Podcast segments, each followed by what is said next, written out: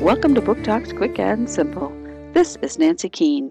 Today's book is a picture book that features a problem, or maybe two problems. You see, Sophie has a problem. Well, two problems. You see, Sophie has a pet giraffe. Doesn't that sound great? What a fun pet! But her family doesn't agree. They don't like Noodle's super sloppy kisses or his snoring. No one can get any sleep at all. So it's up to Sophia to fix these two problems, or Noodles will be gone.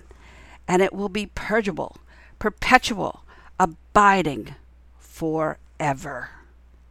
Two Problems for Sophia by Jim Averbeck. Margaret K. McElderry, 2018.